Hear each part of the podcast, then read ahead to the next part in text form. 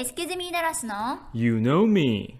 この番組はテキサス州ダラス在住の夫婦マキオとショーンがアメリカで活躍される方にインタビュー形式でお話をお伺いします。毎週金曜日 Apple Podcast と Spotify でシェアしています。質問、リクエスト、コメントなどはウェブサイト exemidalas.com のお問い合わせフォームもしくは各 SNS のダイレクトメッセージにてお待ちしております本日の湯飲みのゲストはプエルトリコ人のカルロスさんです。お友達なんですけれどもコロナ禍のその家にから外に出れないっていう日々の中であの日本語を勉強し始めてたったこの23年の間にペラペラになってしまったというとんでもない方です。ぜひ最後まで聞いてください。本日の茶柱。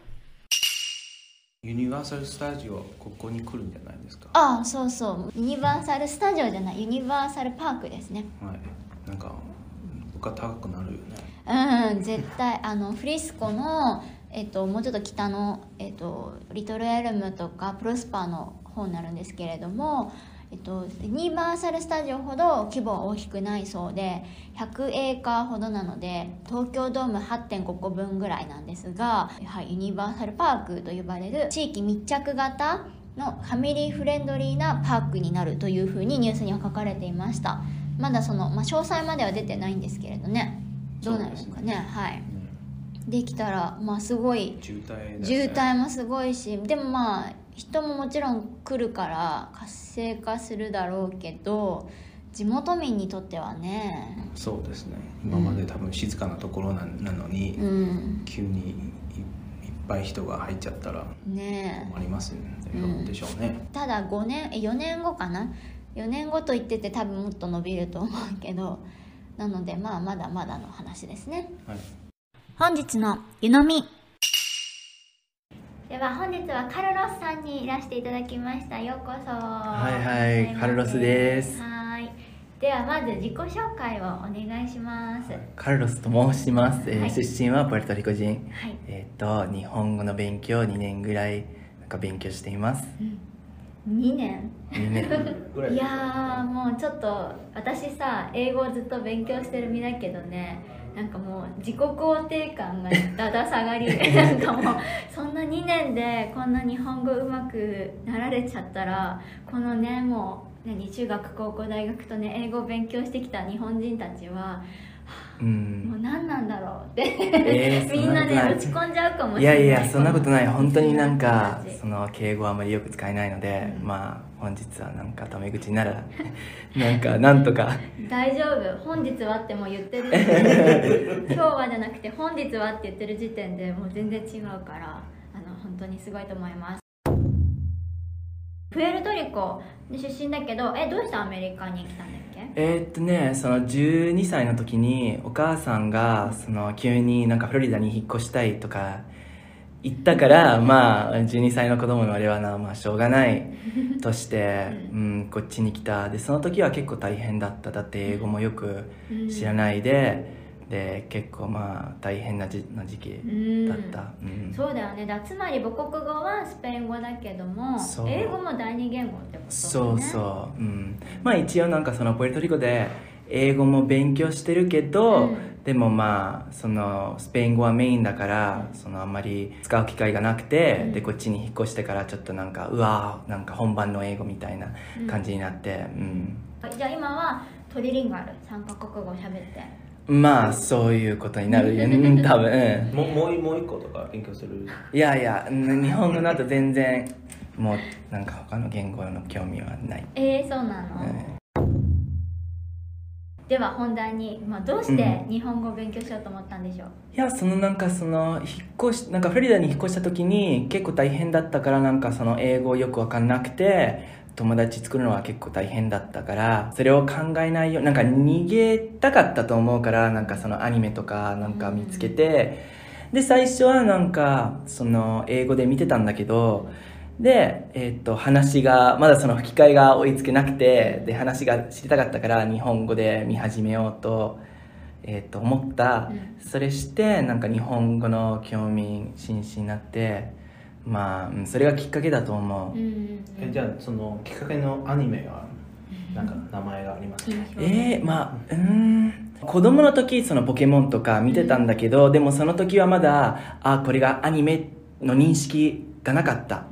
でなんかそのフロリダ引っ越した時にそのナルトとかブリーチとかなんかそのオンラインコミュニティを見つけてでみんななんかいろいろおすすめしてもらって、でまあその最初としてはなんかこれがアニメだとナルトとかブリーチとか、うん。それがきっかけそれがスタートラインみたいな感じになると思う、アニメゲーム、はいそう ACG、ACG。そ知ってる？ACG ってわかる？ACG わからない。アニメ、コミック、ゲーム。A ACG っていうの？は知らねなかった、私も知らないんだけど。誰が言ってんの？それ。こういうような。えー、いや俺は 私は知らなかったんだけど。こういうようなオタクのやつが。ACG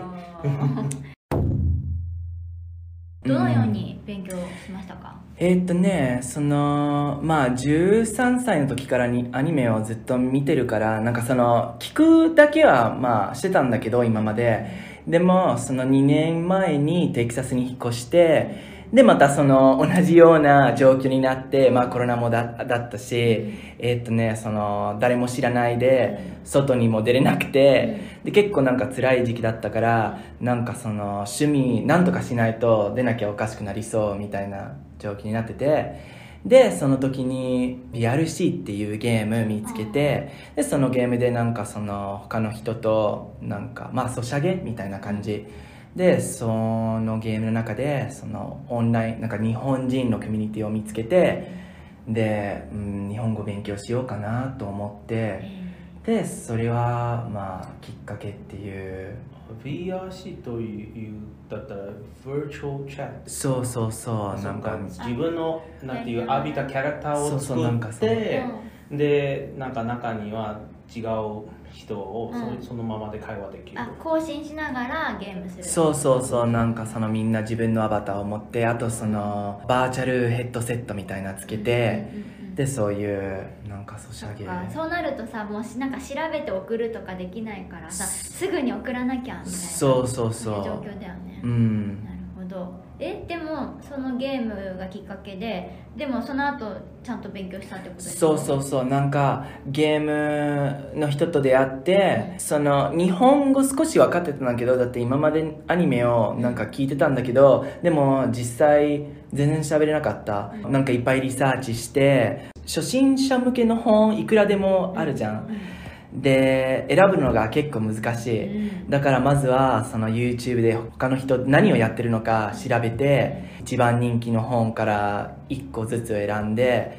でそこからなんか始めた。最初やったのは元気1ああスタンダードね。そうそう元気1と元気2そこからなんか基礎的な勉強して、その後結構なんか難しくなる。だってその初心者向けの本やった後にその次のレベルを見つけるのがそんなに簡単じゃないなんかそのレベルアップの進路ってなんかこうなかなかどこにも書いてないっていうか自分で調べなきゃいけないみたいな感じになってるからまずは、うん、調べて初心者向けの本やった。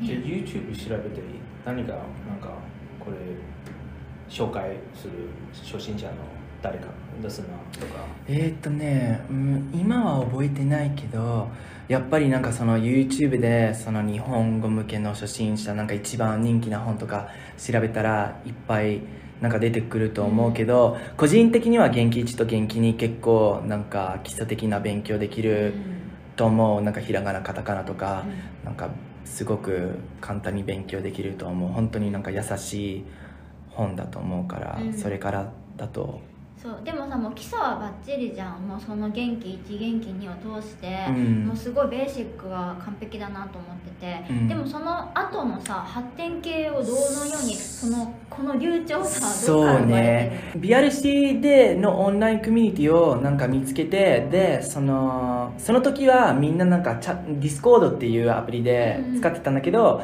なんか俺が全然ひらがなとカタカナ漢字も読めなくて、でも参加したいの気持ちがすごくあったからなんか漢字なんとか勉強しなきゃいけないの気持ちがあったからそのワニガニっていうサイトを見つけて、うん。でそれでなんかえーっと漢字をいっぱい勉強してで元気1と元気2の後、うん。どうやってもっと上手くになれるかなんかずっと悩んでてそしたらなんかそのテキストからなんか離れようみたいな感じになってえーっとその普通の本とか読んだりしてゲームしたりして、うん。日本人といっぱい話したりオンラインで、そのような勉強した気がする。でもなんか勉強って言葉あんまり好きじゃない。だって勉強だとちょっと辛いじゃん。なんかうん。つまらないし。だから勉強より学ぶの方が好き。なんかその学ぶなんかその習い事とか。うん。だって勉強なんか勉強と言ったらちょっとなんかこうつまらないから辛い、ね。そうでまあ俺は別にいつも勉強してるわけじゃないからただなんかそのゲームしたり人と話したりうんそういうのはしてる。テキストで学ばないなんか学べないことが多いじゃん、ほなんか人と関わったりの方が、ううん、結構いいと思う。普通の本って普通の本って何だよね。なんか小説とかなんかそのストーリーとか例えば俺なんか私は最初読んだ本は日本語でその僕らの中間戦争。でその時なんかその漢字ちょっと難しかったから、うん。でも振り仮名全部振ってあるからあ結構最初は辛かったんだけど、うん。ちょっと悔しい時もあったんだけどでもそれを読んでで次はえーっと何だったっけ「鏡の古城」っていう本。でその本に振り仮名あんまりなくてで次のレベルになんかコンビニ人間っていう本を読んででなんかそんな風にレベルを1個ずつ上げてっていうか、で最近告白読んでるでしょ？うん告白まだ読み終わってないんだけどあともう少しあともう少し読み終わりそう。えもう普通にね日本人でもねなかなかハードな本であもう告白って日本で映画とかにもなってるから多分知ってる人も多いと思うんだけれどもいやー難しいと思ういやその読み終わった後映画を見て答え合わせみたいな感じに見ようと思ってる。そういう使い方があるんだね。そう。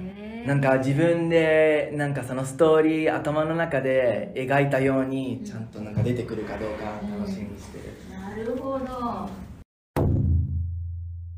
では、まあ、いろんな勉強を重ねていると思いますが、途中経過どのように進歩を感じました？2年前、日本語、まあ、ほとんどできなかったから、こうやってし、なんか、こうやってなんか、ポッドキャストできるなんてなんか思わなかったけど、気づかないっていうかなんかある時点でもうできるみたいな感じがする。ただなんかこの本を読んででそのなんかもっと難しい本読んだけどでこれはちょっとあなんか意外といけるみたいな感じがするけどでもなんか例えば告白今読んでると言ったんだけどたまになんかわからない言葉出てくる。それもなんか成長のなんかこう一部になってるけど、でも調べてる時には気づかない。これがなんか成長っていううん。調べて覚えてでまた出てきたらああなんかこの本読んだからこそが分かるみたいな感じになる今までよく会ってきたあの外国の方で日本語勉強されてるってなると大体まあ勉強して読むのは大丈夫ですとか話すのは大丈夫ですとかで私のこのとショーも、まあ、話すのは問題ないけれどもあなたも結構書くのは苦手とかね、うん。そう、まあ、結構みんなそれぞれ弱点があるけどなんか今話を聞いてるとなんか全てがなんかバランスよくおべんなんかね学ばれてるっていうところが。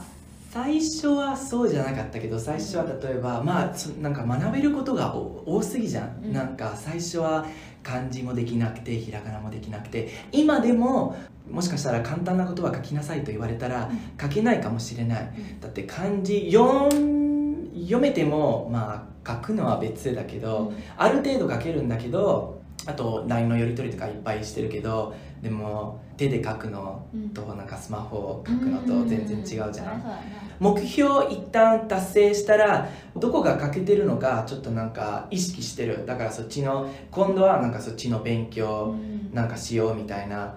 でそのためにまあいろいろ調べなきゃいけないっていうか例えば今今年小学校6年生までまでなんか全部の漢字書けるようになりたい手ででなんかそれを達成したらで中学校の漢字に移動するみたいな。でそのなんか小さな目標をなんか特定して達成してで次の目標に移動するみたいな感じに、うん、JRPT も目指してます？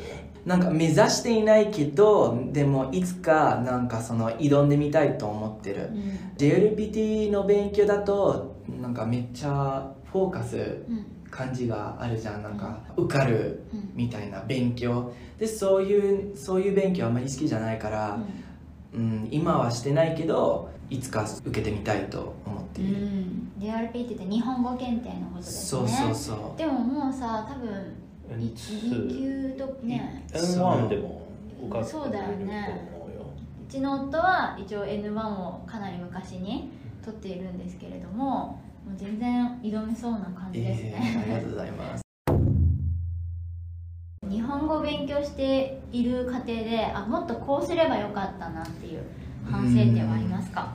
まあいくらでもあると思うけど。こんな方でもいくらでもある。えーっとまずはそのもっとはっきりの勉強パターンっていうかそのあこの本をやって次の本をやってでそのなんかその後次の本をやってみたいななんかレイアウト、like、レイアウあったらすごく便利だと思うけどインターネットのどこかでそういうのを書いてたらなんか素晴らしいと思うけどでもみんながなんかそれぞれのなんかその勉強方法があるからなん。か自分に合う方法を見つけるのがとても難しいと思う。うん。だから今の勉強方法を前は知ってたら本当に楽だと思うけどうんでもなんかいろいろ試すしかない。なんか最初は。そうだよね、ショーンさんは勉日本語勉強の反省点。やっぱりひらがなだよね最初は。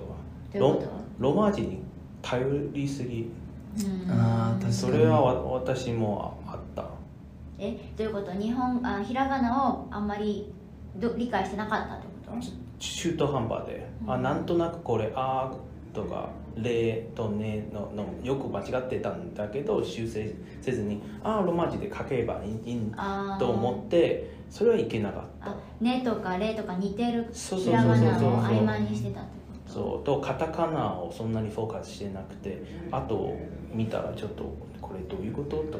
まあわかるけどカタカナは一なんか漢字よりカタカナ難しいかも。ほらほら一緒みみんなあ一緒だ。とカタカナ英語も結構難しいな、うんなんかその言葉の意味たまに違う。なんかその使い方とか。はいあるあるああと和製英語と英語と。えそうそう。えそうオリジナルとかそうそうそうそうそうそう。ね。なんかここは「い」なのになんか「あ」になるカタカナにとかよくある。スマートですねととか言って。え？なんか。違う意味だもんうね、んそれはもう日本語勉強すればするほどみんなそれ言うね、うん。カタカナの方が難しいそうそうそうあと思いついたのはえっとね資源いくらでもあるからなんか本いっぱいあるからだからたまに何を選べ選ば選べばいいかちょっと困るね。だからなんか最初は一つを選んでそれを最初から最後までやってで他の本とか見ないでしたらいいかなと思う。最初は本を使ってでなんか飽きてきちゃって他の本に移ってでもその初心者だとどの本なんかその内容はあまり変わらない。うん。なんかその説明なんか仕方変わるかもしれないけどでも内容は時点で変わらないからまずは何かを選んでそれはなんか最初から最後までやるのがすごく大事だと思う。なんか俺がその自分にそのアドバイスなんかしてあげらあげたらうん。そうすると思う。で諦めずにとりあえずそうそう。まずやってみようと。そうそうそう。カロスカラオケめっちゃうまいんですよ。でうん。カラオケ好きだよね、まあそれもなんか勉強の一種。でも一番いい勉強だよねそれはうね、ん漢字発音とか漢字だよね。う。んすごい楽しみながら。うん。今後その日本語力をどのように生かしていきたいでしょうか？あんまり考えたことない、うん。まあできれば日本になんか2年とか住みたいと思ってるけど、でもそんなに簡単じゃない。だからそのこうやって人と話したり、なんかオンラインのコミュニティの人とゲームしたりまあとにかく日常会話程度コミュニケーション取れるなんか時点である程度満足だけど、えー、とできればすごく流暢になりたいけどでももっとすずっと先のことだから、今はそこまで考えてない。今はできるだけで勉強してレベルアップしてでとりあえずそれでいいんじゃないかなって、だって勉強することがいっぱいありすぎて、頭が回らないっていうか、ただ今できることをやろうみたいな感じかな、うん例えばチャンスがあればなんかジェットプログラムとか参加する。大学卒業したすぐ後にややればよかったと思ってるけど今はできない。今はもうそのソフトウェアに関しての仕事をしてるから今更ジェットプロプログラムとかやるのがちょっと無理かなと思うまあ給料の問題もあるし、でも日本でなんかソフトウェアの仕事を見つけたらいいなたまに思う。まだえ日本に行ったことない？行ったことない。今まで行ったことない。だから今年すごく行きたい行きたいと思ってる。うんぜひ。ね私たちの周りも何人も日本、うん。何年も住んだこともあるし、うん。方もいるんだけど、うん。喋れ喋れないですね さ、うん。いっぱい喋ったんだろうなって思う。なんか間のなんかなんかねとかそのとか、うん。そういうね間間がねすっごいナチュラル。そのなんか返すなんか何を言えばいいかそのなんか考える時になんかそのえっとだそのいつも、えーオンラインの、まあ、毎日のようにその人と話してるからなんかみんなの癖が映っちゃってっていうか、ん。そうなんだろうなと思う。でこれが相手が関西弁だったら多分関西弁になるんだろうな、えー。関西弁の人がいるよ。なんかそのコミュニティに。いっぱい喋ったら映ると思う いやーでもまあ日本語は難しいけど本当に面白い。だってさ日本語でしか伝えないものがあると思う本当に。まあどの言語もそうだけどでもなんか日本語だと感情を伝う時になんかめっちゃパワフルだと思うんだけど俺は。なんかその感情を伝えたい時にうん日本語は結構強い強敵だと思う。なんか英語より。うん。だと思うけどでも逆に日本語だとみんななんか感情あんまり表さない。うんのにでも日本語だとなんか感情伝えるの方がなんか強力だと思うけど。おかげさまでとか。あれはうん。直接に英語に訳してみないの？おかげおおかげさま？うんお母さんもうんでしょ？ないでしょ？うん。あなたのおかげでそうそうそうそう。なんかなりました。いつもお世話になりますとか。そうそう。うんないよ。そういうなんか4本出る間に告白読んでる時とかああなんかこういう言い方あるあるんだなってなんかそううん。すごくなんか勉強になるそうだよね。訳せないものがねいっぱいあるよね。ねそうだ私もさ YouTube とかで食レポするけどさなんかそういろんなワードが「あこれすごいサクサクで」とか「なんかこれすごい後からうまみがやってきて」とかいろんな表現ができるけどでも英語だったら「あクリスピー」で終わりそう。なんて言えばいいか。そうそうそう。なんて言えばいいか終わ ったみたいな。なんかそのあのオノマトペないから日本語だとなんかこの食感について詳しく書いてるじゃん。うん。あるいは味についてこれさっぱりとか濃厚とかと言ってるんだけど英語だと It tastes like Right. It's smoky、うん Right. これ It's smoky. There's a fragrance. でもなんか全然違う違う食べ物とものものについてのなんていう描写じゃなくて全然違うの形容詞を使って、うんうんでみたいです。like うん。って感じでつける。そうだよね。じゃあ今その、まあ、日本語に限らず言語を勉強している人に何かアドバイス、そうまあまずはえっ、と毎日少しだけでも15分でも何かをなんか習うことを勉強することとか、新しい単語でも、うん。毎日短い時間でもその勉強に向ければ、その2ヶ月後とかなんか6ヶ月後1年後2年後とか、うん。なんか成長必ずうん。気づくと思うから、うん。それが一番なんか俺が言えるうん。アドバイスだと思う、継続は力なりです、ね、そうそうそ日本語ってやっぱりさ難しいなってどういう時に思った？えーっとまあカタカナ英語とかあと漢字漢字の量もいっぱい無限にあるしあと漢字が分かってもたまになんかその新しい漢字の組み合わせとか見たことない組み合わせとか、意味が大体伝わってくるけどたまに全然伝わってこない時もあるから、あとその漢字の別々の漢字の意味が分かってもその言葉がそのなんか組み合わせしたら分からないと限らないからそれも難しいと思う。あとことわざとかいっぱいあるし、うん。あとその日本人と話してる間にネイティブしかわからないものがあるじゃん。なんかその日本だけの存在するものとかあるじゃん。そうでそれもたまに難しい。例えばさこの間コードネームっていうゲームしてたんだけどなんか日本人の友達と。で太陽が赤とかみんな言ってたんだけどで俺が「は？赤？なんか黄色じゃない、うん。でそういうのが違いがたまに出てくるじゃん。なんか星の色がなんか黄色とか、うん。で僕の頭の中で青みたいな 感じが。そういうのがたまになんか誤解になるとか、うん面白いけどねそういうのがなんか話してる間に分かってくるみ面白いたいな、面白いなんか面い白いと同時にちょっと難しいなと思う、まあね。うん。文化違いあるあそうそうそう。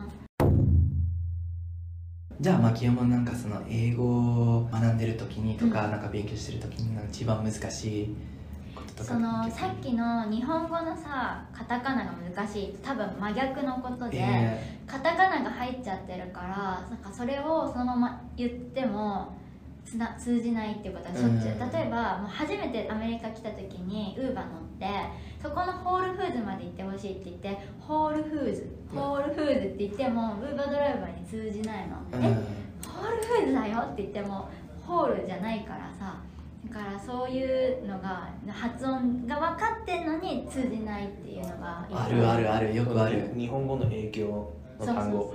この間の AM と PM ああこれはねなかなか私がなんかアポイントメント電話で取った時にあじゃあ 2PM に行きますねって言ったんだけどうん。あのショーン曰くそういう時は 2PM って言わない。2 o'clock とかあ at 2とかその書くのはね 2PM あるけどコンバセーションで 2PM ってあんまり言わないってナチュラルに聞こえないってうん。言われてえ？そっちの方はえ？2PM って言って何度も伝そう。わらなか向こうったでしょ？もなんか「え？2PM?」みたいな感じで言ってたから私もなんでそんな 2PM が聞かれるんだろうって思ってたんだけど多分それは向こうにナチュラルに通じてないからだよって言われていやでもさ分かんないじゃん。そんなのそうそう。2PM 通じると思ってさみんな書いどこにも書いてあるしさと思ったけどなんかそういう自然に聞こえる聞こえないとかもやっぱあるんだなと思って。わかるわかる。よくわかる。逆に俺がその日本語困ってる時に英語の言葉をカタカナにしようとする時になんか逆に通じない。まあ俺がカタカナしようとしたんだけどでも結局その本当のカタカナの言葉でちょっとちょっと違うとかなんか文字がちょっと違うとか「あ」じゃなくて「え」とかうん。たまにあるからで通じない。だから少しわかる気がする。うん。そういうの。なんで言語の勉強はもう100%これが終わりっていうのがあるわけではない。ので皆さんこれを聞いていらっしゃる方もねみんな勉強されてる方多いと思うんですけれどもハルロスはこのコロナ禍でなんと日本語を培ったというすごい方でいらっしゃいましたが。じゃあ今日はカルロスさん来ていただいてありがとうございました。ありがとうございます。ありがとうございます。当番組へのゲスト出演希望募集中です。次戦多戦問いません。概要欄のリンクからご応募お待ちしております。イキズミダラスは YouTube、ブログ、各 SNS を運営しておりますのでぜひこちらもチェックお願いします。それではまた次のエピソードをお楽しみに